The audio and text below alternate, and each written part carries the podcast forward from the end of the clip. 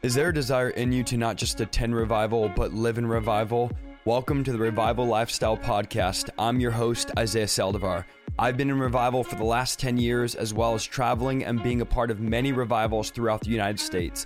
I'm going to be sharing with you how to live a radical lifestyle of revival on a daily basis. Now, let's go into tonight's teaching, tonight's preaching. We're going to be going into the book of Philippians, part two. If you don't know and you're brand new, maybe you don't know this, we are on an endless journey, and hopefully it's not endless to preach the entire New Testament, every single verse on live stream. Has to be on live stream and it has to be the entire New Testament. If you don't know, we've done book of Revelation every verse. We've done the book of Acts every verse. We've done the book of Romans every verse. We've done the book of Ephesians every verse. And they're all on the channel. And right now we are in the book of Philippians. We're in part two, 10 years before Paul wrote this letter, which is the book of Philippians. He visited the town of Philippi on his second missionary journey. This was around 80 52. That's 52 years after Christ, not 80 52 AD 52. Acts 16 tells us the whole story of what happened there. You look at the girl that got delivered, you see the revival that breaks out. That all happened in Philippi. And so tonight, be excited about it. If you got kicked off on YouTube, join back in. Unfortunately, 600 people just got kicked off, but be excited. I would encourage you Make these Bible study nights, make these preaching nights a night where you get friends and family together, get some snacks, get some coffee, get your Bibles out, get your highlighter out, and go verse by verse. Make it a thing. Hey, Monday night, come over. We're going to watch the stream together. We're going to go verse by verse. We're going to talk as I'm preaching. You talk about your revelation, what God has given you. Make this an exciting. Maybe you can meet at the church and do this. Make it a Bible study format. Don't take it lightly. I believe the Word of God is going to transform you tonight. And so be excited about that. I'm going to give you chapter one recap recap. We only got through one chapter. Tonight, we got to get through two chapters, okay? We can't be doing one chapter per week because it'll take us 10 years to get through it. But tonight, I want to chapter one recap. Okay, we know Paul has a special place in his heart for the people in Philippi. He wants them to know they're loved, and he specifically tells them he prayed for them. He said, Every time I pray, I pray for you guys. So he made that clear. He assured them that God was working in them and that he desired for them to grow. He said, Listen, we're all a work in progress, but God is working in us. The most important thing that Paul's goal was, was to share Jesus' love and make the free gift of salvation known to everyone, even as at the expense of his own persecution. Paul didn't really care about what people's motives were when they were preaching. He just wanted Jesus preached. So the point was if you have the wrong motives, you're a fake preacher with the right message. Oh, well, at least the gospel is being preached. Now, if you have the wrong message, he says, let there be a curse on you. But if you have the right message with the wrong motives, God uses fake preachers. That was last week. Paul then goes on to talk about how he's torn between two desires. One desire is, I want to go be with God in eternity. The other, what is going on here on YouTube? Everybody's getting kicked off here on YouTube. Lord, help us, please, tonight. We just lost a thousand people on YouTube. I know I'm dropping frames here. If you're getting kicked, just come back in. I'm praying that this does not go out. Pray for the broadcast, guys. We just lost a thousand people on YouTube. I'll try to stall for just a minute while you guys get back on, but refresh, refresh, refresh. Unfortunately, when people get kicked out, they usually just don't come back, and we just went from 2100 to 1300. So I'm just praying that this doesn't drop out. Lord, please help us. Come on, guys, pray.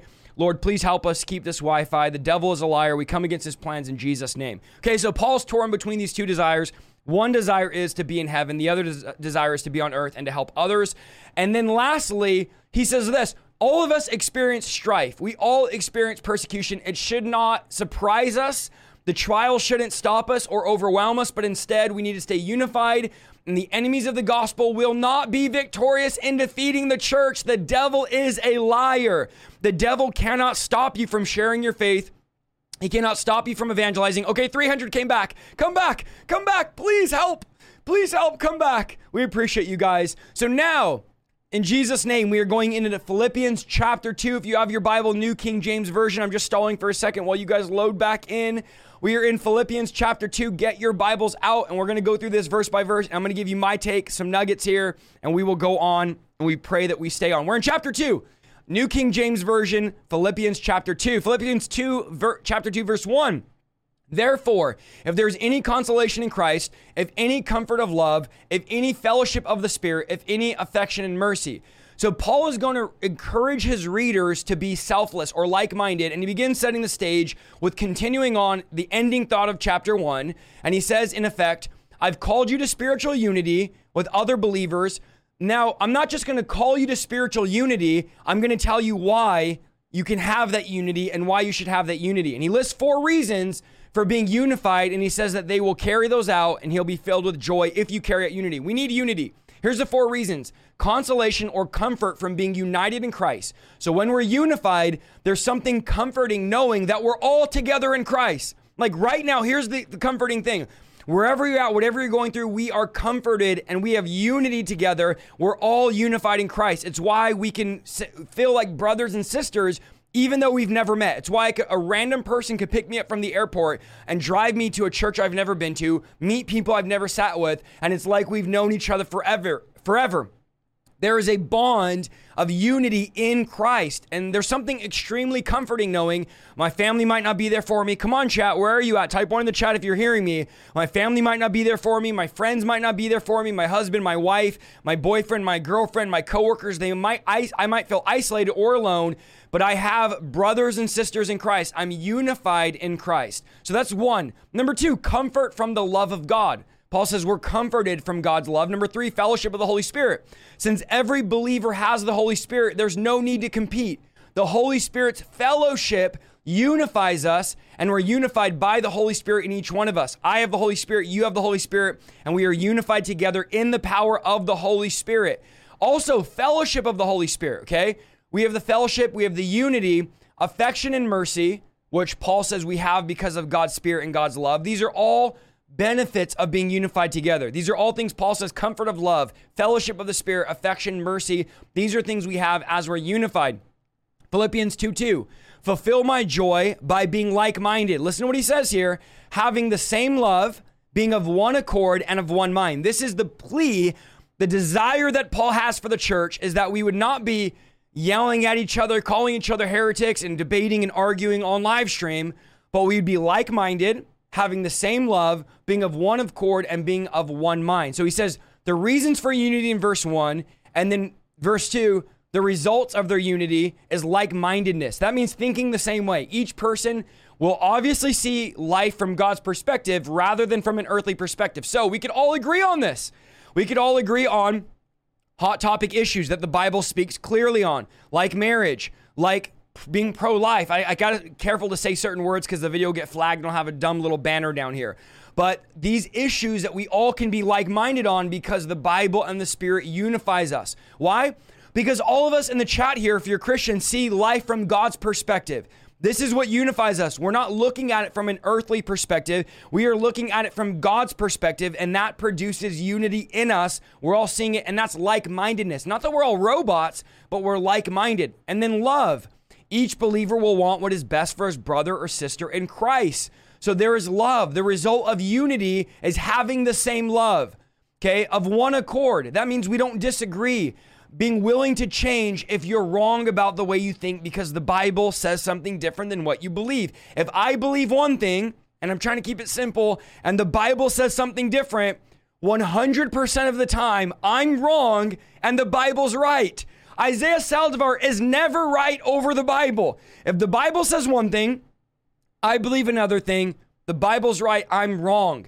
And so, of being one of accord is we don't disagree because we're all following the Bible. And then of being one mind, that's wanting the same thing, wanting God's purpose to be revealed and to be fulfilled. Now, Paul is not saying there will never be disagreements or differences of opinion.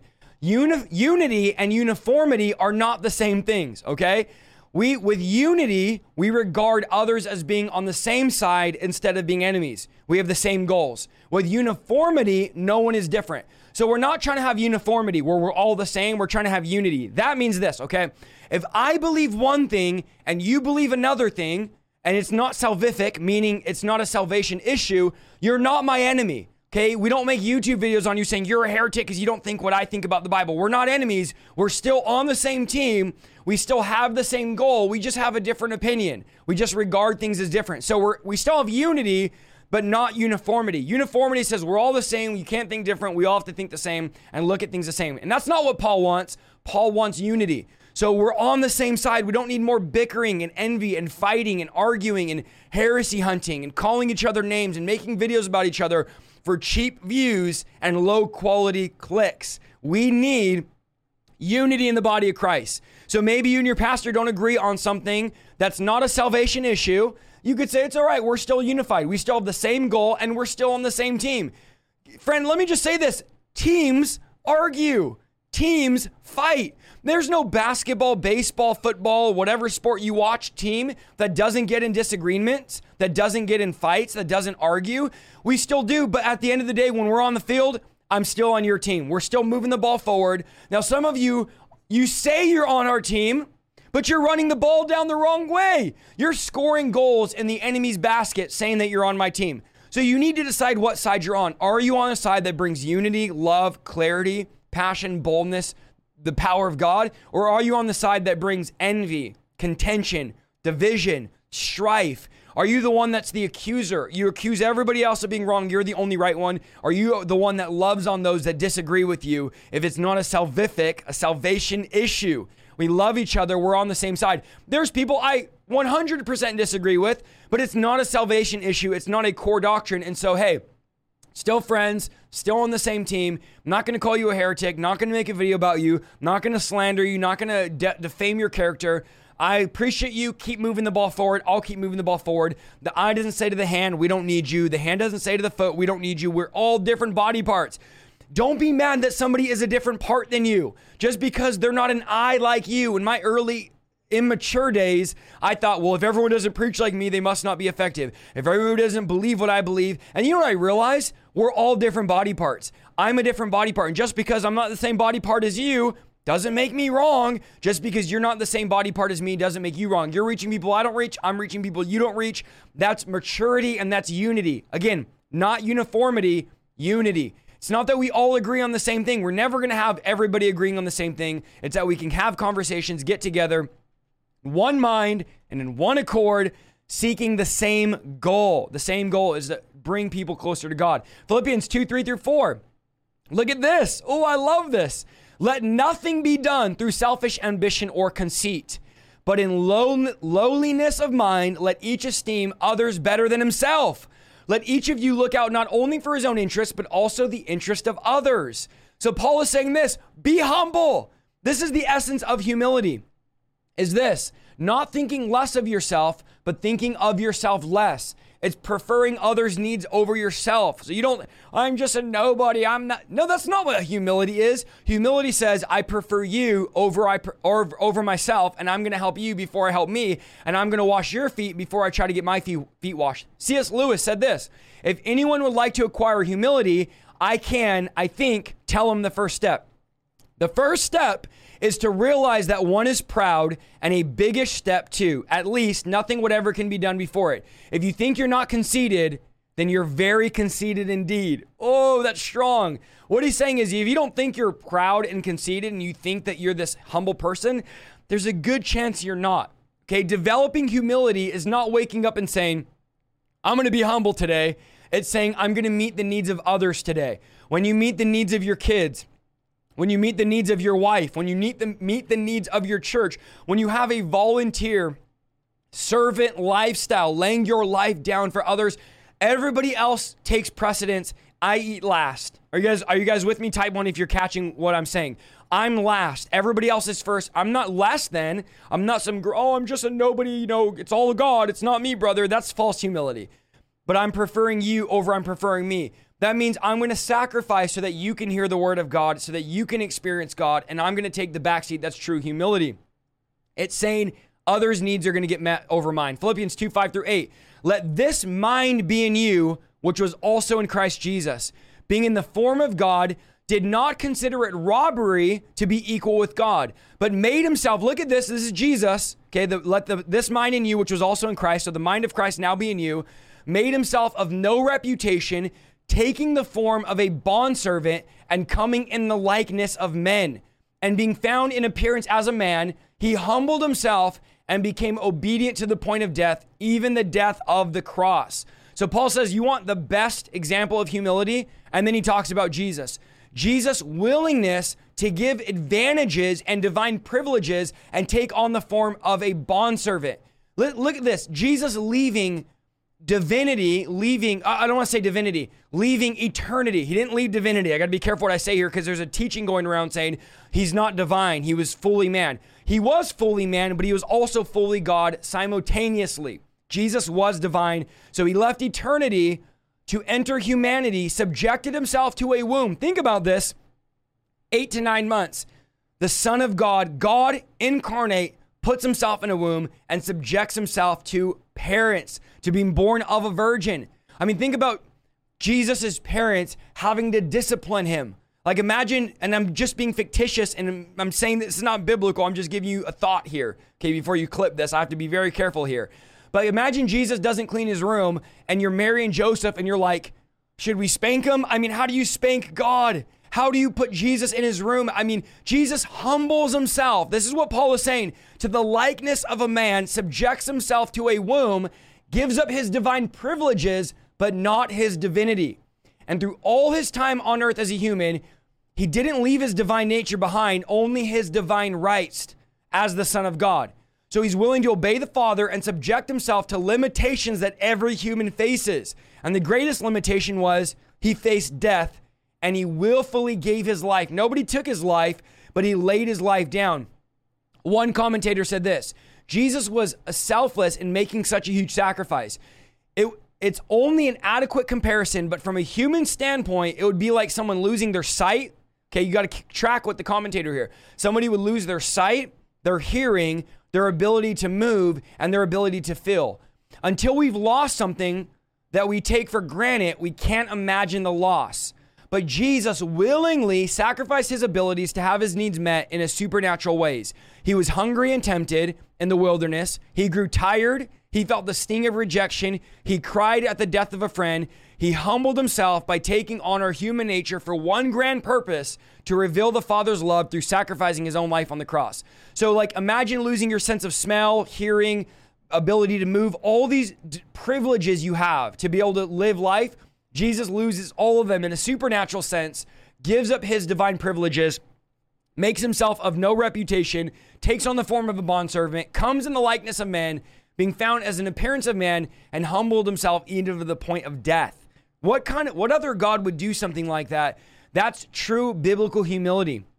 John 1 1 through 14, Jesus becomes a man with the purpose of showing God to people and saving them from their sins. Romans 1 2 through 5, Jesus' re- resurrection confirms that he was God and man. 2 Corinthians 8 9, Jesus left the riches of heaven to encounter the poverty of earth. 1 Timothy 3:16 Jesus was affirmed as God and man in many different ways. Hebrews 2:14 As a man Jesus' death Jesus defeated death's control through his own death and resurrection. 1 John 1 1 through 3, many testify to Jesus' form as a human with divine characteristics. Philippians 2 9 through 11. Therefore, God has also highly exalted him and given him the name which is above every name. Okay, so God gave him this name that at the name of Jesus, every knee should bow, and that who's it of those in heaven and those on earth and those under the earth, and that every tongue should confess that Jesus Christ is Lord to the glory of God the Father. Look at this. Because the name of Jesus is so great that the Father gave him the name, every knee will bow, every tongue will confess, um, uh, not just in heaven, but under the earth, the Bible says. Every demon, every spirit, every demonic power under the earth, above the earth, in heaven, no one will escape from declaring with their tongue that Jesus Christ is Lord to the glory of God the Father, that Jesus is the King of Kings. This is incredible. Let's get some ones in the chat for this. Angels, fallen angels, every human, every ruler, every king, every dictator, every celebrity that has mocked him, that has ridiculed him, that has said he's worthless, that he has no power, every atheist that has mocked him, that has denied him, out of their mouth comes, He is the King of Kings. He is the Lord of Lords. Every knee shall bow on earth, under the earth, and above the earth. One day, oh, I feel the Holy Spirit. Our Savior will receive all the adoration he did not receive while he was on earth. Those that rejected and mocked him, spit on him, he's going to receive all the adoration one day, once and for all. He will be declared of the mouth of everyone that hated him, King of kings and Lord of lords finally getting the adoration he deserves. Anne Graham Lotz said this Whoever or whatever sets themselves against Christ will find themselves sooner or later on their faces before him. That is strong. Every person that denied him, shook their fist at him, rejected him, mocked him, used his name in vain, and made fun of him for their own gain will one day bow down before him and declare he is the king, he is the Lord. Every single knee is going to bow. So the question has to become for all of you listening in the chat are you going to bow now or are you going to bow later? Now, you may click off this broadcast and be a raging atheist and serve, spend your life denying God, saying God is not real, I hate God, curse at God like I used to do 12 years ago. But here's the here's the truth. And I, I these words will echo throughout eternity. You will bow. You will bow. Do not live in hell for a trillion years with those words. I should have bowed when I was able to. You can bow while you're able to, or you will be forced to bow because one day every single that's a promise. Are you threatening me? No, that's not a threat. That's a promise. Every single knee will drop. Every single knee will bow. Every ruler, every king, every dictator, every warlord, every prince, every prince, uh, every queen, everyone on earth and everyone below the earth and everyone above the earth. No one's escaping this. Will bow their knee. So I'm I'm choosing to bow now. So it's bow now or bow later, but one day, friend, you will bow before the one that has fire in his eyes. Well, I don't believe that. Doesn't matter if you believe. You might not believe in speed limits, but go ahead and speed and see what happens. It doesn't matter what you believe. Your belief or you denying the fact that you'll bow one day doesn't bring this inner out of existence. Your beliefs don't change anything. One day you're going to bow. Philippians 2 12 through 13. Therefore, my beloved, as you've always obeyed, not as in my presence only, but now much more in my absence, in my absence, work out, look at this, work out your own salvation with fear and trembling. For it is God who works in you both to will and to do for his good pleasure. This is interesting, and I want to spend some time on this because we've all heard this work out your salvation with fear and trembling. What does it mean? It's interesting that Paul doesn't say, obey in my presence, but he says, obey God even more in my absence. In other words, it's easy to live right around a pastor or a leader or Christian friends. Like, I hate to say this. What verse are we in? We are in uh, Philippians 2, 2 12 through 13. I hate to say this, but it doesn't matter how you live at church. How do you live when no one is around? How do you live when nobody is watching? How do you live when you're not at church? So the goal is not to live right for an hour on Sunday. The goal is do I live right the other 167 hours during the week? Like we teach you uh, our goal is like, how do we get them to praise at church? How do we get them to worship at church? How do we get them to live right at church? None of that matters. It doesn't matter if I worship right at church. It matters how do I worship on Monday through Saturday when nobody's around. So Paul says, don't just obey in my presence. Like, imagine hanging out with me. You, of course, you're not going to cuss around me course you're not going to talk dirty around me because you look up to me. You know I'm a preacher, a minister of the word. And so you would be like, okay, I wouldn't watch this around Isaiah. I'd be careful how I talk around Isaiah. I'd be careful what I listen to around Isaiah. You're not going to get in the car with me and then put on some secular music. Like you've already seen all my videos where I'm like, we shouldn't be listening to secular. So you're not going to act that way. And so you'd act a certain way. Let's just all be honest. You'd act a certain way around your pastor. And this is what Paul says. Don't just do that around me. Don't just do that in my presence. He says, do that in my absence. When I'm not around you, you should do that. You should live a certain way. Now, if you're going to act a certain way around me, okay, whether that's act more holy or more righteous, what about around God? How should you act around Jesus? And the, although he lives in us, I think we've gotten detached from this idea that God lives in us. So now we argue, well, maybe it's okay to drink. Maybe it's okay to listen to that or watch that. We have all these people arguing about Everything, all of it could be answered in this Jesus is living in me through the person of the Holy Spirit. Would the Holy Spirit watch that? Would Jesus decide to watch that? And the answer is no, no, no, no, no, no, no. So then why am I doing it? Forget about your pastor, forget about Isaiah. Jesus is in you. So why would you? That's why the Bible says if you, you, sexual sin is like taking Jesus to see a prostitute. Would you take Jesus to see a prostitute? Of course not. But the Bible says that's what you do when you commit sexual sin because your body doesn't belong to you. Come on, help me in the chat. Is that a good word? Say amen. Your body doesn't belong to you. So when you commit sexual sin, your body's being joined to a prostitute, the Bible says, and Jesus and you are one. So this is the reality, friend, is you got to take this serious. You got to you can't take this lightly. Learn to live like Jesus all the time. I don't just want to do it when my pastor's around. I want to do it all the time. Now, what is Paul saying with work out your salvation? Paul is not saying, and I want to take my time here, earn your salvation, But what he is saying is take your salvation serious. One of the dangers, and there's many, and I'll do a video on this and make you some of you more mad.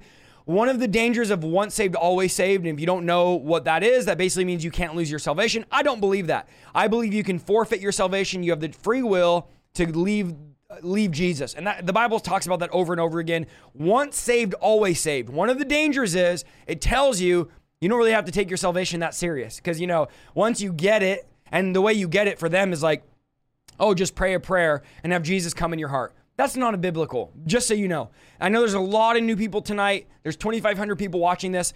I got to be clear on this. Jesus did not come to earth, say, Here I am, guys. I left eternity to enter humanity. And they say, What are we supposed to do now that you're on the earth? Jesus did not say, All right, I want every one of you to repeat this prayer Jesus, come in my heart. Jesus never said that.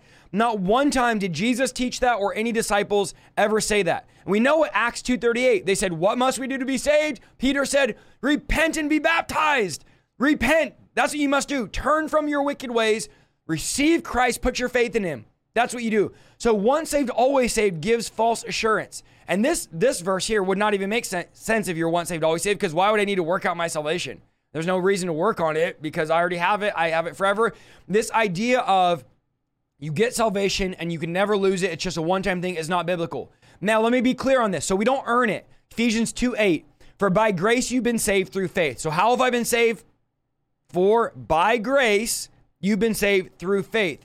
It's not of yourselves, it's a gift from God, not of works, lest anyone should boast. So, we don't work to earn our salvation. So, what in the world is Paul talking about? Ephesians 2 8, Paul says, You didn't work for it. It's a gift of God. No one can boast. You've been saved through faith by grace.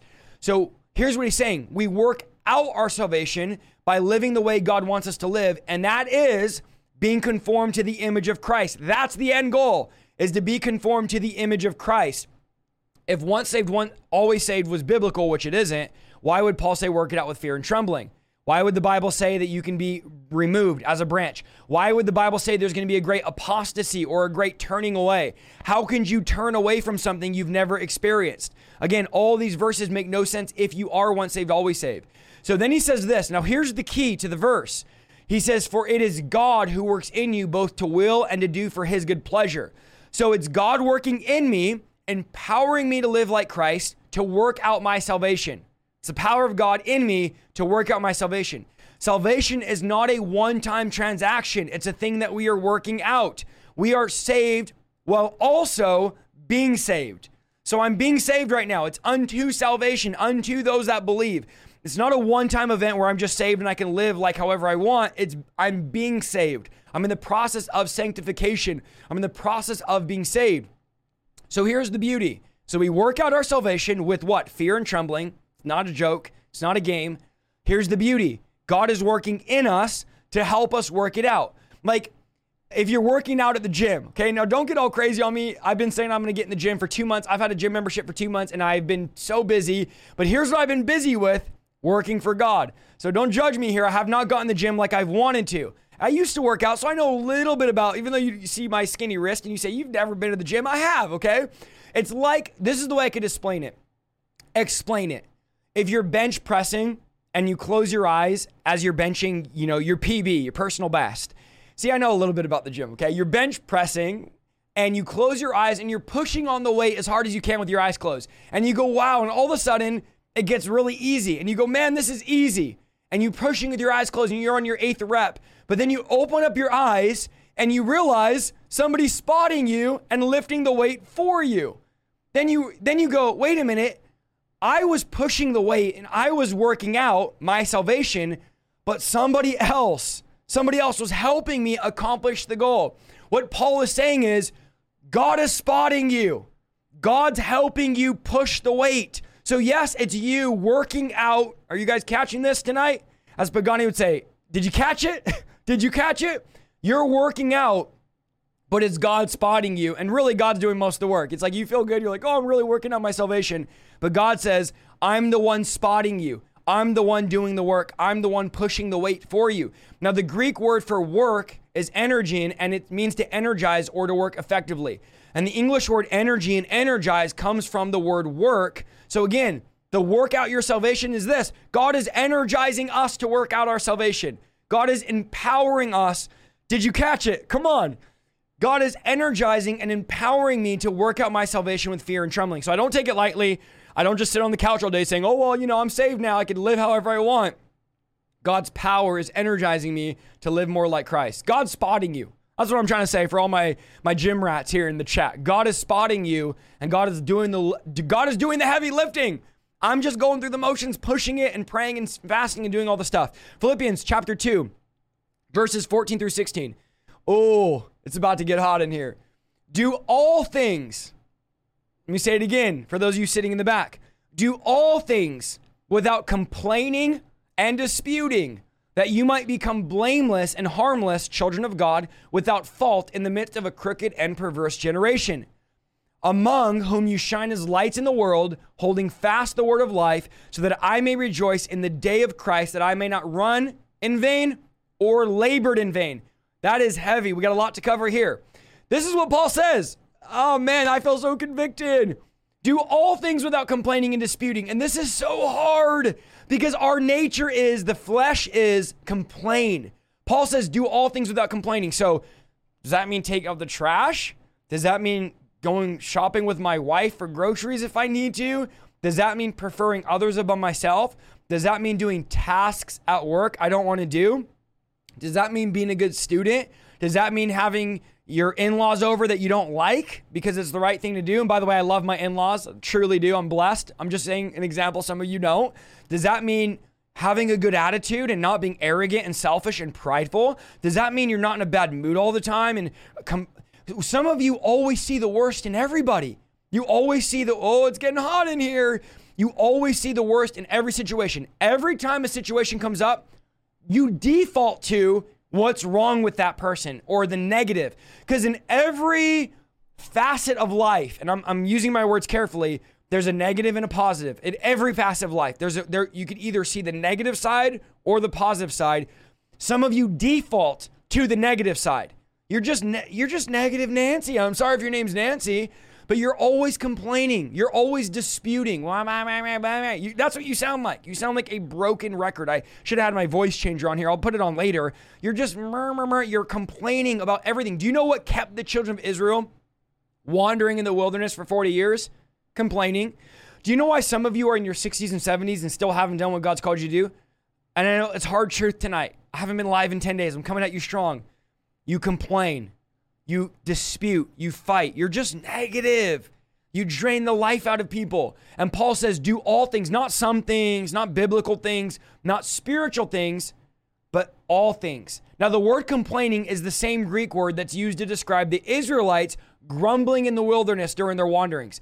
It basically carries the idea of inward questionings, like the dissatisfied mutterings of a group who distrust their leader.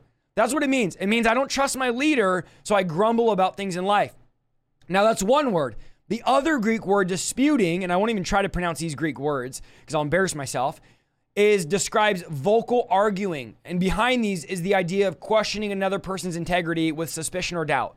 And the devil gets us to doubt what God has for us, the plan that, God has for us. So, this is what complaining says. I'm staying on it because it's important. Okay, don't look at your husband or your wife like he's talking to you. I'm not talking to your husband or wife. I'm talking to you. Let me look right at the camera here. I'm not talking to your husband or wife. I'm talking to you. You're the one that God is talking to you. You're the one that God is working on. Complaining is saying, write this in the chat. Complaining is saying, God, I don't trust your plan for my life. That's what you do when you complain. This is what the children of Israel. Oh, we had it better in Egypt. Oh, I missed the leeks and the onions and I missed the quail. What are you talking about?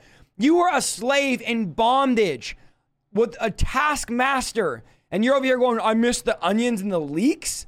I missed the food in Egypt. You're complaining, but what about the chains and the bondage?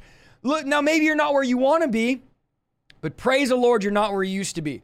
Complaining, oh man, I gotta say it is demonic. It's demonic. Complaining's demonic. It's saying, God, I don't trust you.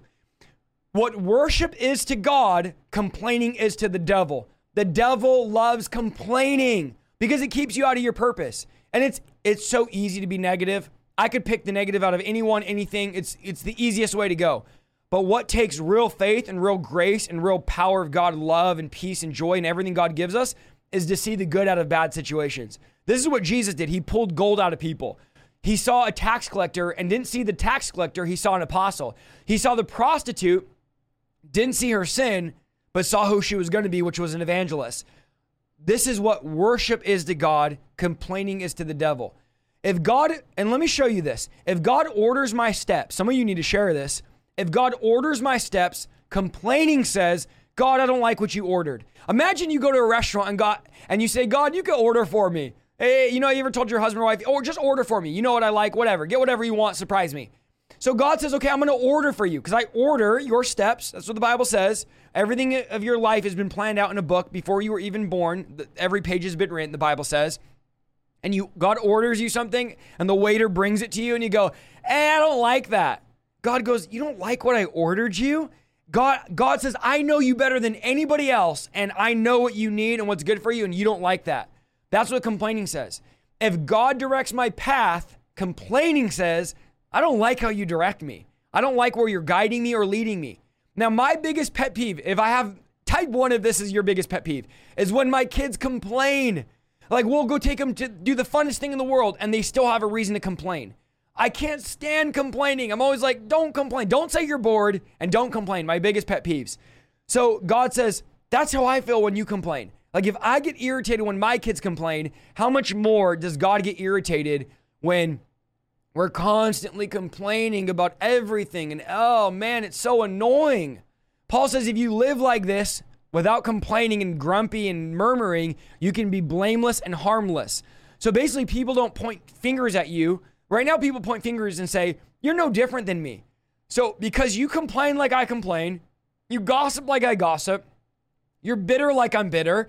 So they point their fingers. So what Paul is saying is do this so that they can't blame you. Being blameless is not being perfect, it's living a life so the world can't say, you're just like me, you're no different. So he says, if you live this way, blameless and harmless, people will see the light of Christ. But being a complainer and constantly arguing makes God look bad. That's what Paul is saying. He goes, let your light shine for the world to see so that I, and this is why it all comes down to this. Look at this. So I might rejoice in the day of Christ that I have not run in vain or labored in vain. Two things, he says, will happen to some of us. This is scary stuff, y'all. You get to the finish line of life, you cross the finish line, you breathe your last breath, and you stand on Judgment Day, and the entire race was in vain. You finish your life after all that you did for God, all the labor you did, and it didn't matter, it was all in vain. Why? Because you constantly complained and you didn't let your light shine. Man, I, I look at all the work I've done and I'm not boasting. And if I do boast, Paul says, boast in Christ. 12 years I've labored for God. And say I live to be 80. I'm 31 right now, 50 more years, 62 years. Yeah, that's right. 60, 60 plus years. I'll, I'll lay on my deathbed and say, 60 years I served the Lord and I labored for him. And imagine standing before God in Judgment Day and God saying, 60 plus years of labor was in vain. You crossed the finish line, but like the gold medalist that was taking steroids that cheated, he gets the gold medal, and then only for him to get his gold medal taken away because he was disqualified. He crossed the finish line, but he broke the rules and was disqualified.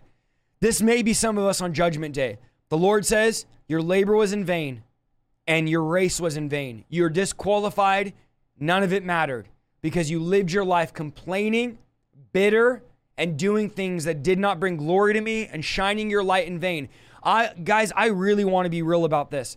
I really want to cross the finish line and the Lord say, Well done, good and faithful servant, enter into your master's rest. I don't want to hear, Well done. I don't want to hear, Depart from me, I never knew you. I want to hear, Well done, good and faithful servant.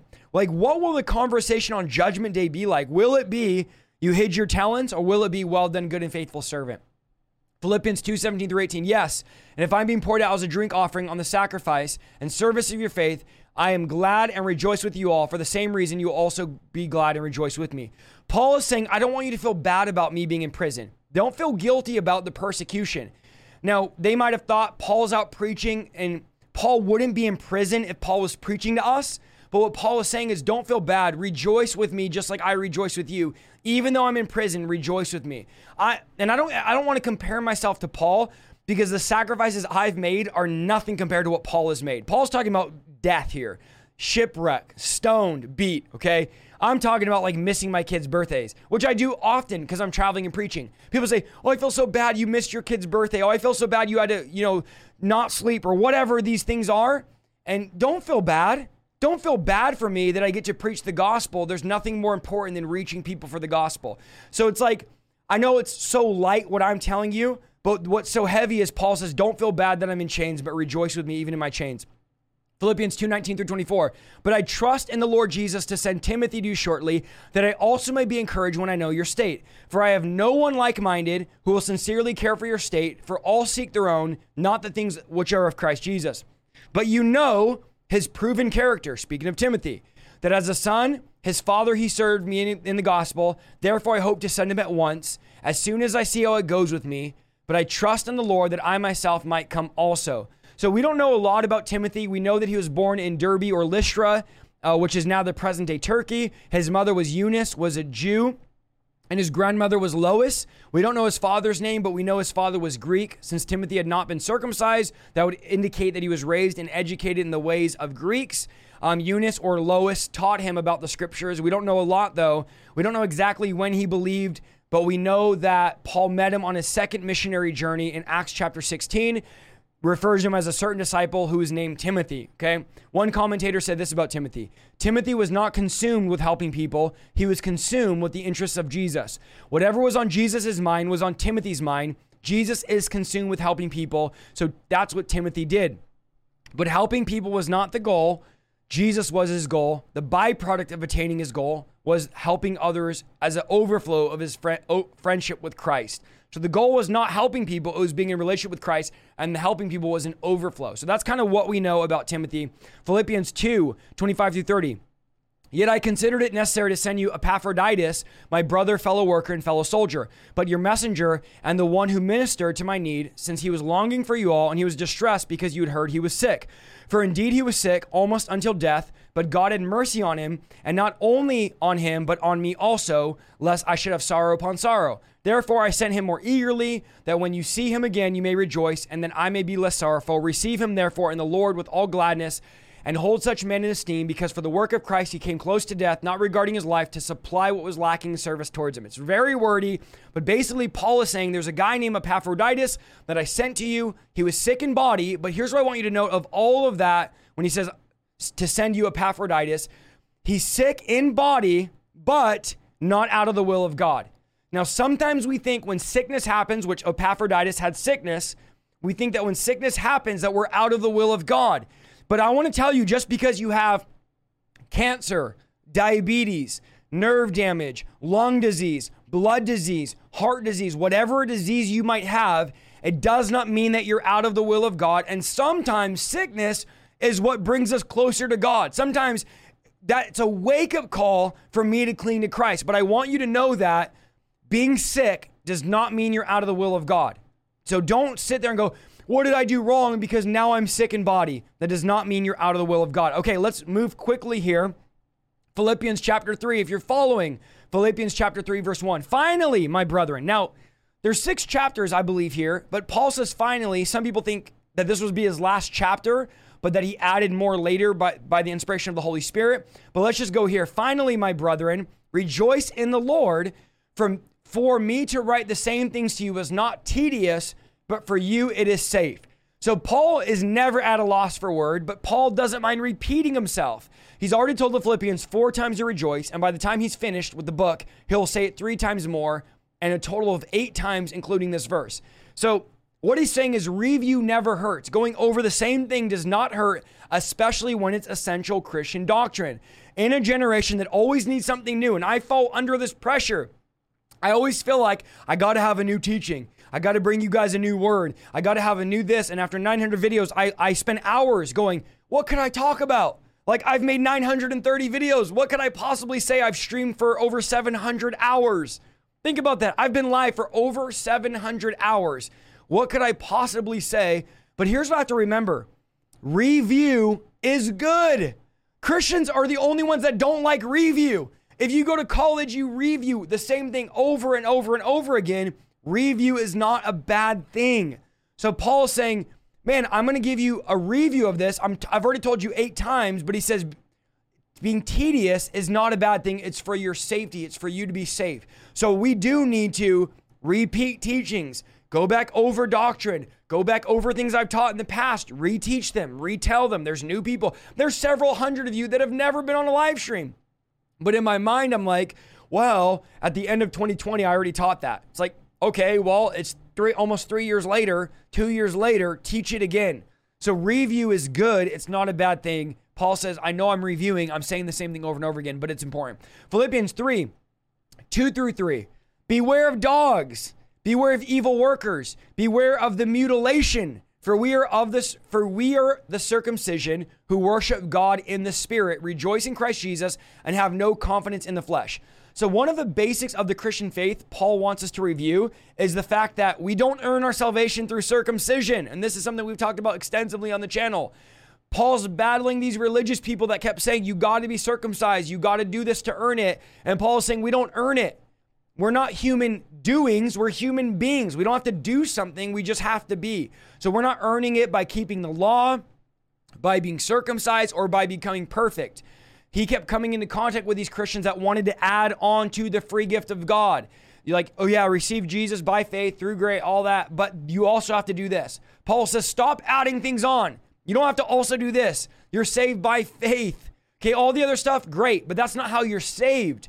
So Paul knew that he, these people in Philippi were being bombarded with false teachers that tell them you need to be circumcised to be saved, and you only be saved if you're a Jew. Gentiles cannot be saved. So, therefore, if you want to know God, you have to do an unlimited amount of Jewish laws and all of these ceremonies, all of these sacrifices to identify as a Jew and then be circumcised. And Paul is saying that has nothing to do with salvation. You don't need to do any of that. And Paul calls them dogs, evil people that were teaching of the mutilation of the circumcision. Circumcision. True worship or heart circumcision comes from rejoicing in what Jesus did on the cross, giving Jesus the glory he deserves. And I want you to notice Paul not, doesn't call anyone out by name. Why? Because he's attacking the idea, not the person. These days we attack the person. Paul is attacking the idea. When Paul called these teachers dogs, he wasn't writing about like your dog that you love. He was talking about dogs that were scavengers who would roam around in packs eating whatever they can find. And as a result, they were unclean animals because they ate foods that Jews were forbidden to eat. So he was calling these Jewish teachers dogs because they were traveling in packs, teaching false doctrine, and um, preying on weak believers. They were dangerous, evil teachers that Paul said. And Paul says we need to have a circumcised heart, which is the cutting away of rebellion and of a disobedience. And Paul names three evidences that a person's heart is circumcised. Here we go. Three evidences. Number one, you worship God in spirit. That's true evidence that you worship God in spirit. Number two is you, rejo- you rejoice in Christ Jesus. You recognize that Jesus alone saves. Jesus alone, nothing added to it. And then number three, you have no confidence in the flesh. So you don't put your confidence in a physical act of circumcision or or obeying the law, but you put your faith in Jesus. Philippians 3, 4 through 6. Though I also might have confidence in the flesh, if anyone else thinks he may have confidence in the flesh, I more so, circumcised on the eighth day, of the stock of Israel, of the tribe of Benjamin, a Hebrew of the Hebrews, concerning the law, a Pharisee concerning zeal, persecuting the church, concerning the righteousness which is in the law, blameless. And this is what Paul is saying, okay? I'm to keep it simple for you. If anyone can claim salvation through works, I'm the guy that can do it. I did all the right things. I had a perfect pedigree. I'm the guy that has all of the resume to do this. I have impeccable deeds. He's a Jew. He's born a Hebrew son of Hebrew parents. He was born into the prestigious tribe of Benjamin. He was circumcised on the eighth day. He was a Pharisee, and he persecuted the church in Acts 9 1 through, 12, 1 through 2. Paul's breathing threats, getting Christians murdered. Paul says, if anybody can say we're saved by works, I'm the guy to say it. And I'm telling you, what is he telling us? Philippians 3 7 through 8. Look at but that these things were gain to me, I've counted them loss for Christ. Yet indeed, I also count all things lost for the excellence of the knowledge of Christ, for whom I suffered the loss of all things and count them as rubbish that I might gain Christ. So Paul is painting a picture that we all think once I get this thing, I'll get happiness. Okay. Whether it's a car, a girlfriend, a wife, a house, kids, we all chase the carrot. Like, once I get this, I'm to fill the void and be happy. And Paul says, all the stuff I thought was going to make me happy was empty and vain. I, literally, I literally counted all lost compared to knowing Christ. It's rubbish. Nothing will ever satisfy you but knowing Christ. Nothing in life, this is important, okay? We're going to end soon, but this is important. Nothing in life will fill your void. So there's hundreds of you right now listening that you've looked for things to fill your void. If I could just get this. And here's the thing when you got that, you were more miserable than before because you realized what you've been chasing didn't even matter. It's all loss because the only thing that will fill your void is Christ.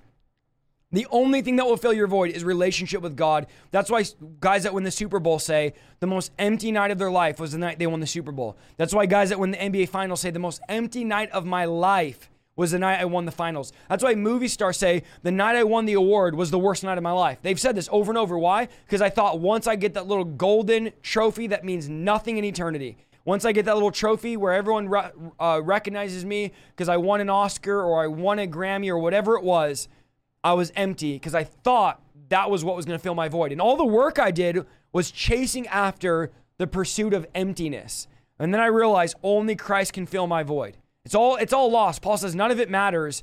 All the things I thought were important are rubbish. They're vain. They mean absolutely nothing. Everything I valued before I consider loss. And I look back at my life. Can someone type one in the chat if you feel me tonight? I look back on my own life of what I thought was important car, career, college, job. It's like, it doesn't even matter. I consider all of it worthless. None of it matters. It's all in the past. It's all lost now in comparison to knowing Christ. And the word count carries the meaning of to evaluate, to assess. He goes, I've assessed it all. I've looked at it all. I've evaluated everything I have. And it all it doesn't mean anything. And Paul had it all in the religious world, Paul had it all, but it's rubbish. And the word Greek word rubbish is the same of like food being thrown away because it's useless or contaminated. Like imagine food goes old in your fridge. It's like rotten and old. It'll make you sick. And you throw it away. That's rubbish. The Greek word is like, it's garbage. It's poison. Paul goes, ugh, all this stuff is like poison. It's gross. It's rubbish. Like, why did I even care about obeying all these laws and being circumcised and being a Pharisee and persecuting the church and ugh, just like so religious. It's not even me. It's like all these things I chased and trying to be number one and gain followers and be rich and wealthy and this and that. And the world is like, it's just meaningless now. He says, compared to Christ, it's rubbish. It's old, poisonous food that I'm willing to throw out. I've evaluated it, I've assessed it. It means nothing. Philippians 3 9.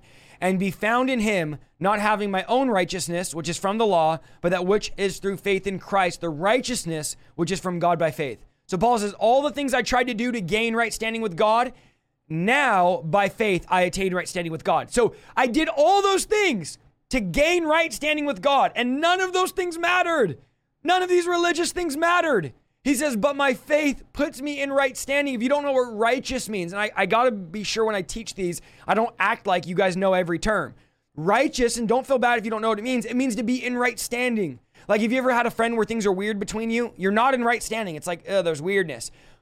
But then all of a sudden you have a friend that you're really close with and everything's good. That's being in right standing. So we want to be in right standing. Faith puts us in right standing. All the other stuff, rubbish, throw it out. Philippians 3 10 through 11, we're almost done. That I may know him in the power of his resurrection and by the fellowship of his suffering, being conformed to his death, if by any means I may attain the resurrection from the dead. So Paul suggests that we know the power of his resurrection. That's number one. That's the power of God in our lives. The fellowship of his suffering. So when we stand up for righteousness, we get persecuted. That's that's what he's saying. When you stand up for righteousness, you get persecuted. And you get to, guess what?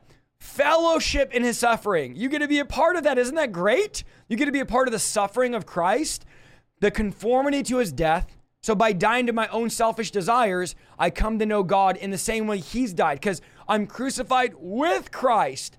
I die with Christ. I'm resurrected with Christ. Jesus didn't die so I don't have to. He died to show me how to.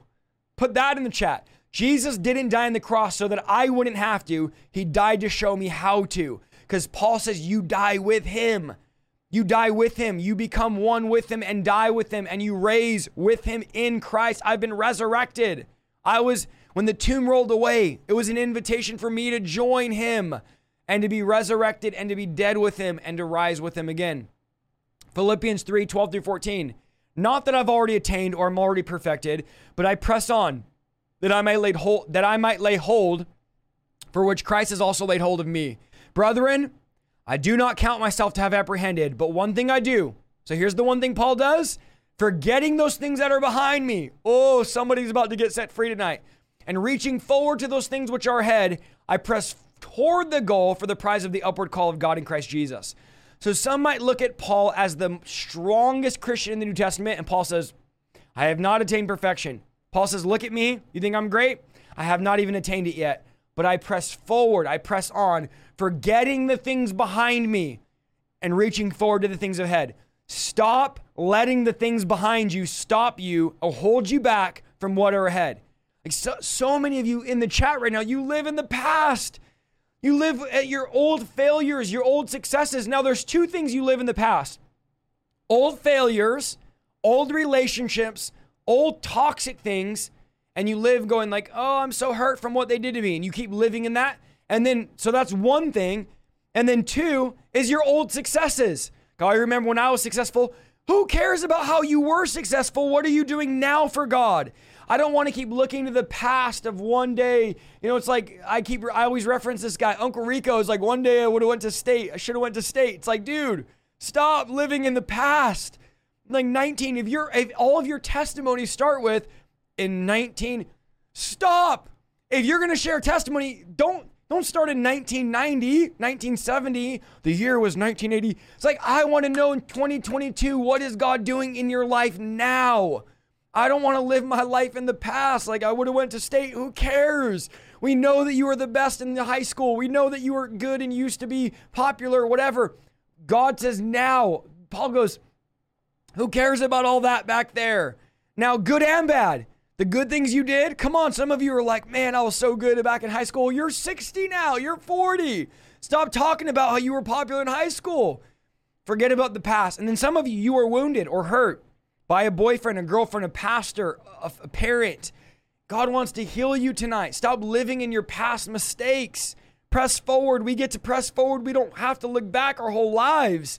We get to look forward. A true athlete running a race He's not looking around going, oh, look at that guy run. Look at behind me. He doesn't do that. He looks forward. He doesn't have time to look back. He doesn't have time to, I wonder who's behind me. Who cares who's behind you? You know, God told me, Isaiah, if you want to run this race, stop worrying about what everybody else is doing. Look at how he posts. Look at the videos he makes. Look at the guy back here. Look at the guy up there. Look at who's smaller than me and bigger than me on YouTube. Who cares? My goal is to look forward at the prize. I'm an athlete. I'm running this race. I'm pressing forward. Tonight, leave your past behind in Jesus' name. Philippians 3 15 through 19. Therefore, let, uh, let us, as many as are mature, have this mind. Okay, we talked about the mind of Christ earlier, but I'm talking about it more. And if anything, and if in anything you think otherwise, God will reveal this to you. Nevertheless, to the degree that we've already attained, let us walk by the same rule. Let us be of the same mind, and that is what? The mind of Christ. Brethren, join in following my example. And note those who walk as for, for as you us for a pattern, as you have us for a pattern, I'm sorry, I'm getting tongue twisted here, as you have us for a pattern, for many walk, whom I told you often, and now tell you even weeping, that they are enemies of the cross, whose end is destruction, whose God is their belly, whose glory is their shame, who set their mind on earthly things. Okay, so I know it sounds complicated. Paul is saying, have the mind of Christ, have the unity, follow my pattern, and walk because all these other guys they don't. Now, Paul lists four differences between himself and those who claim to be Christian yet teach the wrong things. Their destiny is destruction, meaning they will not go to heaven. Their God is their stomach, meaning they only satisfy their own fleshly needs. They don't care about others. Their glory is in their shame, meaning they pride themselves on gaining salvation through self effort rather than depending on God's provision of the cross. Their mind is on earthly things, meaning they're not concerned about spiritual growth. They only care about earthly things. But what about us? So that's them, but we have the mind of Christ. 1 Corinthians 2:16. For who has who has understand the mind of the Lord as to instruct him? But we have the mind of Christ. Now Paul talks about the mind of Christ leading up to that in 1 Corinthians. The mind of Christ is sharp contrast to the wisdom of man. The mind of Christ brings things that were once hidden, now revealed. The mind of Christ given to believers through the Spirit of God. The mind of Christ cannot be understood by those that don't have the Holy Spirit. The mind of Christ gives believers discernment in spiritual matters. These are all things that Paul talks about the mind of Christ in 1 Corinthians 2, verses 5 through 16. So, having the mind of Christ means knowing God's plan and God's desires for those around you. It's thinking like Him, being moved by what moves Him. Think about this. Before you were saved, you didn't care about what moved God. You didn't care about the things you pray for now. The things you care about now, you did not care about before you were saved. But what happened? You got the mind of Christ. People say, Isaiah, you've lost your mind. I have lost my mind. I lost my mind when I was born again and I received the mind of Christ. Now, my goal is to seek and save that which is lost because that's what Luke says is Christ's purpose. Friend, you have lost your mind. Join the club. We've all lost our mind. We now have a heavenly mind. That's the mind of Christ. We don't look the same.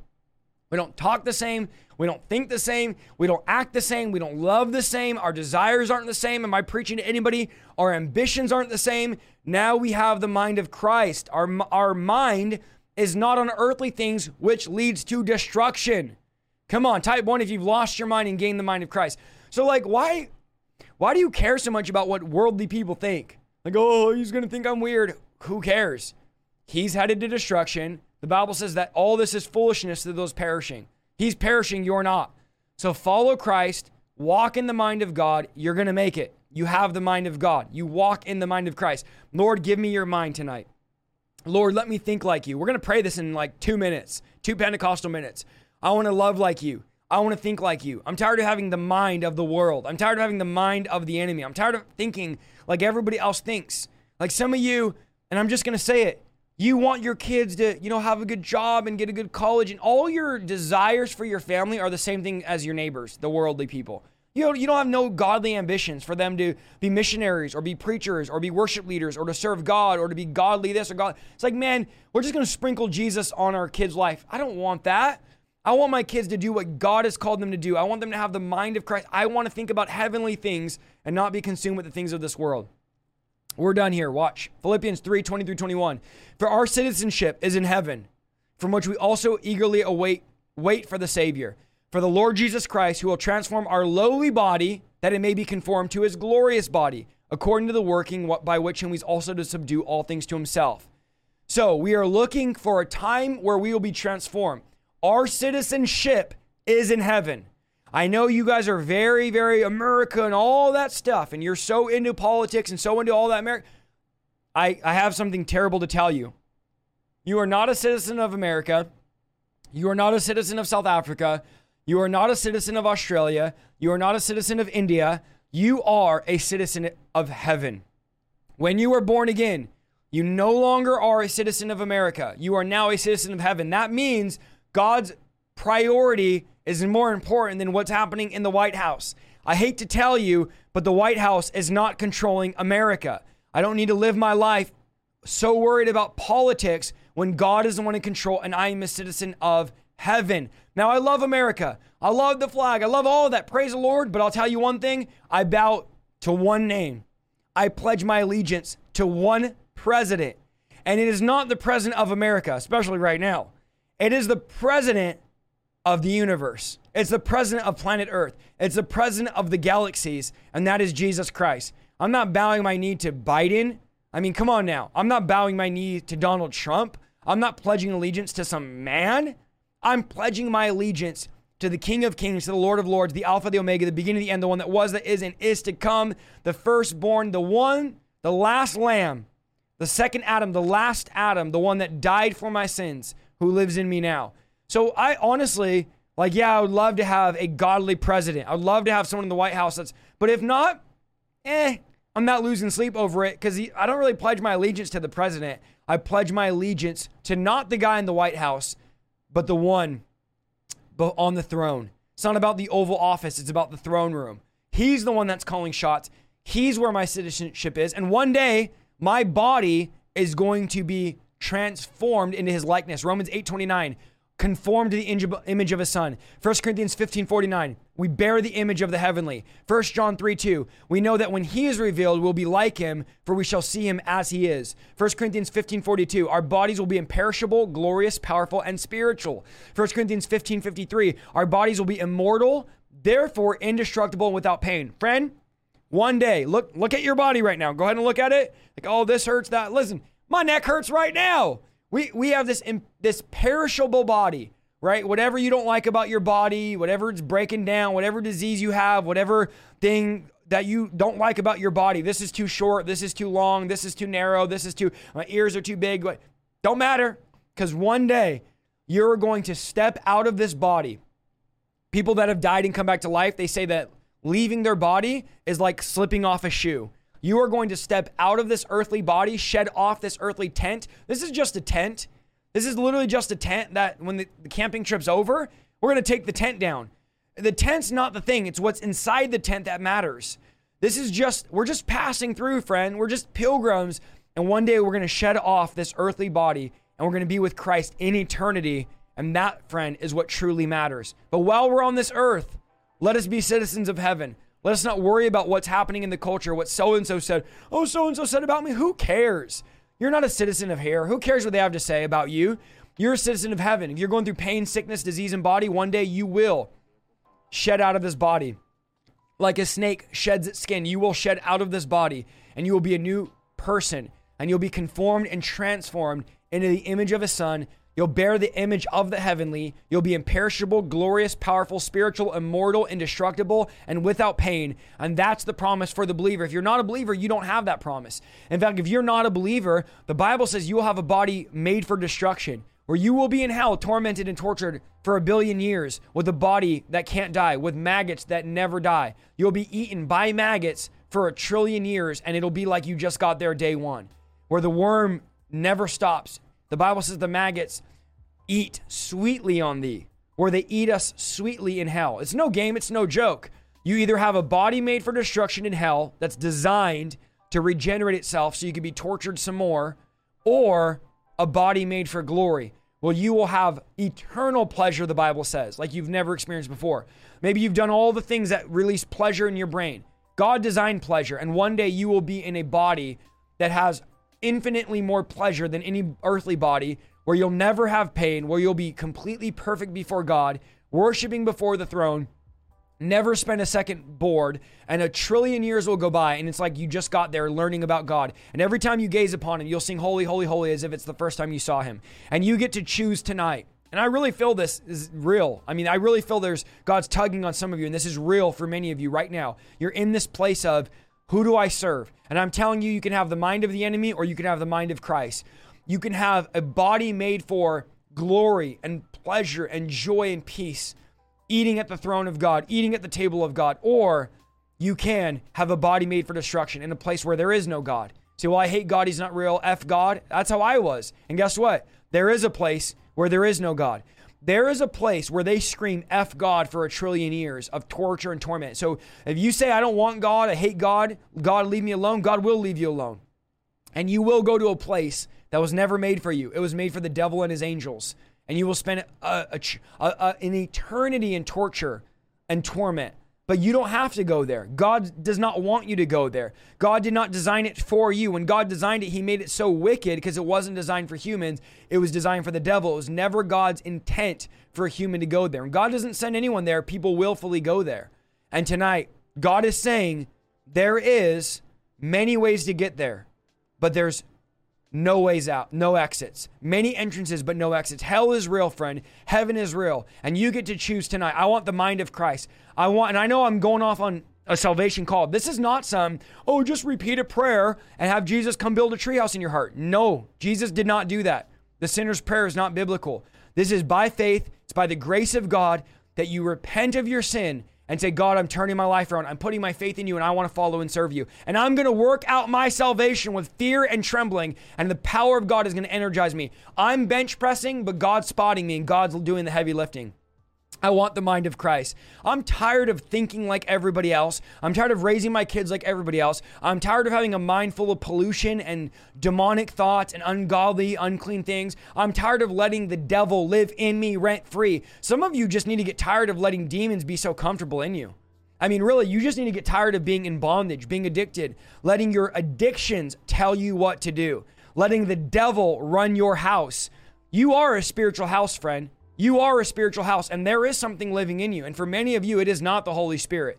And tonight, I'm sh- coming at you strong because you got to get to a place of brokenness where you cry out. I'm not going to lead you through some weak, watered down prayer that was made by an evangelist 150 years ago to make it easy to count people that were saved. I'm going to tell you tonight what Peter said in Acts 2:38. It does not get more biblical. Repent and go get baptized. Repent of your sins tonight. Repent of your sins tonight. Turn to Jesus. Stop with this baby, weak, watered down church thing where you let God babysit you for an hour and you get a 20 minute watered down sermon from a pastor who doesn't even believe what he's preaching, which we're going to talk about that tomorrow. Tonight, Lord, maybe you're an atheist like I was. You say, Lord, I want to serve you. Lord, I want to follow you. I'm laying it all down. What is it going to cost me, Isaiah? Everything. Absolutely everything. Is it going to be easy? Absolutely not. In fact, the Christian life is marked by difficulty. Now, I'm telling you to count the cost. It will be a difficult life, but it'll be the best life you've ever lived because in the difficulty, Christ carries you through. This is the best life you will ever live. Nothing will satisfy you. A Grammy, Oscar, chasing this, attractive girlfriend, attractive wife, a fancy car, a good job. Keep chasing it. Maybe, maybe you do need to keep chasing it for a few more years till you get so empty that you turn to God. And, and this message will, I hate to say the word haunt you, but will be playing in your mind as you're chasing those things. They're never going to satisfy you. I'm telling you right now. I'm helping you right now. They're never going to satisfy you. They're never going to please you. They're never going to fill your void. You were made by design, by default, with a void in you that only God can fill. You have to understand this.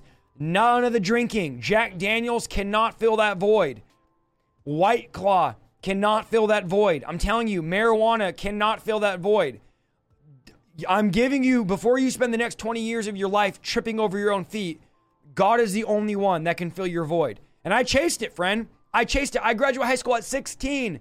I graduated college at 19 years old. I was getting my whole life ready at 19 and a half. I got radically saved a month before. I got saved, what, three months before I turned 20 years old. I thought I had it all together. All my friends' parents said, I wish my kids were like you. I was successful at my age, at my time. But you know what? I was empty as the rest of them. Had everything I thought mattered completely empty. And that's where you find yourself tonight. 10 10 2022. 10 10 2022. Some of you will look back 20 years from now and say, that was the night. I was in some live stream. I don't even know how I got there. I was on YouTube or Facebook. I don't even know. I stumbled in this. Somebody popped up on my algorithm, popped up on my feed, and here I am. God is speaking to me. And you have tears in your eyes right now. You want to know why? Because the Holy Spirit's speaking to you because the Holy Spirit is reaching you. Because nobody comes to the Father except for when the Spirit draws them. And the Holy Spirit, right now, is why I'm taking 10 minutes giving this call. The Holy Spirit is drawing you, not to pray some prayer, but to revolutionize your life where you die and you're born again. Born again. A new person. Every mistake you've made wiped off the face of the earth. God says, I'll throw that in the sea of forgetfulness and remember no more. Friend, do you, do you realize the, the opportunity you're getting tonight. Do you realize the privilege? I'm not giving it to you, the gospel gives it to you. Imagine all the bad things you've done. Think about this all the bad things you've done. And then God says, You've broken every law, but guess what? Tonight, I'm going to pretend none of it happened. And you get to start 10 10 2022 as if it was the very first day of your life. Every bad mistake you made, your boss wouldn't do this. Your wife wouldn't forgive you like this. Your coworker would never. You wronged your coworker, he'd never forgive you like this. And the God of the universe, who you've hurt and broken every law, you put him on that cross, says, Tonight, thrown in the sea of forgetfulness. My arms are open. I'm going to give you peace and joy and life like you've never had. I really feel the Holy Spirit, so I'm not stopping until He tells me to stop. Imagine this being excited to get out of bed in the morning. Some of you, the Holy Spirit showing me, you dread getting out of bed. I, I, I lived like that. Nobody knew. I hated getting out of bed in the morning. I used to sleep until 1, 2 o'clock, and people thought, oh, you just like sleeping in. No, I was miserable. No, I was depressed. I didn't want to live anymore. I didn't want to get out of bed anymore. I wanted a way out. I would sleep and lay and lay and lay and toss and turn until 1, 2 o'clock in the afternoon. This is true. I didn't want to deal with life. no passion. And you know, the craziest thing when I got saved was getting out of bed with purpose, getting out of bed saying, Man, I got a reason to live. Friend, I want to tell someone in the spirit tonight, you have a reason to live. God wants you to get out of bed with joy and peace and love. No pill can offer you this. No medicine can offer you this. No family member, or friend, only Jesus can offer you this tonight. Repent of your sin. Father, I pray right now that you would touch the heart of those that are repenting of their sin. I pray, Lord, right now that you would draw them that are in the chat saying, That's me. I pray right now, Lord, that you would release the free gift of salvation. That, Lord, that we would contend, that we would wrestle, that we would repent tonight, God. We would work out our salvation with fear and trembling. I pray over every person listening an encounter with the Holy Spirit. Maybe you're listening on audio right now. Guess what? Whether you're in your car, at home, doesn't matter. I pray right now the Holy Spirit, I pray right now the Holy Spirit would encounter you in Jesus' name. The power of the Holy Spirit would be released right now. From the top of your head to the soles of your feet, the power of the Holy Spirit would touch you and move in your life. That restoration would come, baptism of the Holy Spirit and fire. Fresh anointing would come right now that you'd feel from the top of your head to the soles of your feet the power of God resting on you. I command every unclean spirit to leave your body right now in Jesus' name. Right now, every demonic spirit, Satan, Get your hands off of them in Jesus' name. Every unclean spirit, we break it now in Jesus' name. We command you to go up and out in Jesus' name. Every foul spirit must go. And we pray the Holy Spirit would fill you right now in Jesus' name. Come on, right now. This is the most important part of the broadcast. I just say right now, be filled with the Holy Spirit and power. Let the anointing flow through you. Let the power of God flow through you in Jesus' name. I just pray, be born again. Be born again. Come on, ask Him for the Holy Spirit right now. Ask Him for the Holy Spirit right now. Lord, give us your Holy Spirit. Give us your Holy Spirit. Satan, you're a liar. I identify your lies. I break your lies and ties. We break the root of bondage right now. Addiction, spirit of addiction, come out now in Jesus' name. Come out now. Spirit of depression, come out now in Jesus' name. Come out now in Jesus' name. Come on, the devil recognizes free will. Choose today to serve the Lord. Choose today to serve the Lord. Lord, I'll serve you for the rest of my life. I'm not playing. I'm tired of this. I don't care if you're in a crack house right now. Choose today to serve the Lord. Real conversions, real breakthrough, real deliverance in Jesus' name. Being born again. How do I how do I do this? How do I inherit the kingdom? You must be born again. Romans 1:16, it's the power of God unto salvation. Being saved. Satan, you're a liar. Get your hands off them. The Bible says the devil comes when you hear the word, tries to steal the word and prevent you from believing and being saved. I come against that bird, that devil that's trying to steal the word. I come against it now in Jesus' name. I come against it now in Jesus' name. Every foul spirit must go in Jesus' name. Holy Spirit, do what only you can do. Right now, work on hearts. Come on, let him work on your heart right now. It's okay to cry. It's okay to cry. It's an outward sign of an inward work. Holy Spirit, do the work. Have your way. We break anxiety and fear right now. No fear here in Jesus' name. The blood is against you, Satan. We pray healing in your body, all sickness, all disease. We pray now. Bring healing, Lord. We command it to go in Jesus' name. We command it to go in Jesus' name. If you need healing in your body, put your hand where you need healing. We pray the healing power of God be released in Jesus' name. Not in my name. I have no power, y'all. I have no power. I'm interceding for you tonight. The power is in His name. It's His power, not mine. In Jesus' name, we command your body to come in alignment with the Word of God. We say, Be healed and made whole in Jesus' name. Satan, you have no power. You have no power. Spirit of infirmity, we cast you out now. We break your power now in Jesus' name. Spirit of infirmity, you have no power to cause sickness. All sickness go now in Jesus' name. Thank you, Lord. Some of you are going to pray in the Spirit for the first time. Some of you just let that rivers of living water flow out of you. I say, be filled with the Holy Spirit. Samba robo kanda basite. Thank you, Lord. I pray, fill them right now with the Holy Spirit.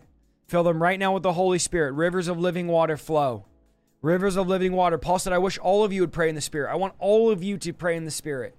We thank you, Lord, for the Holy Spirit. Thank you, Lord, filling people right now that have never prayed in the Spirit. Sambaba kandia sandia. Himabasupoto kondambatia sarabasanderebekete. Himarabasura mashandiaramandorokotete siti. Thank you, Lord. Fill them with the Holy Spirit.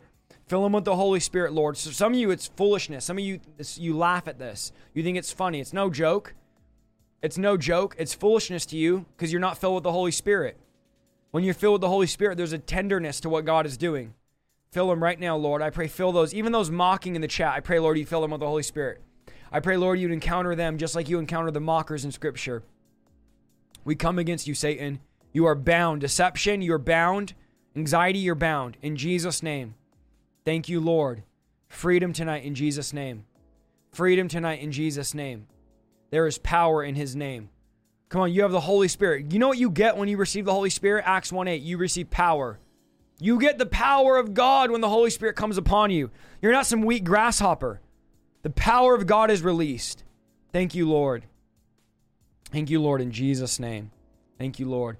Thank you so much for listening to this week's episode of the Revival Lifestyle Podcast. If you like what you heard, go to www.isaiahsaldivar.com for more content and please follow me on Facebook, YouTube, and Instagram at Isaiah Saldivar. See you next week.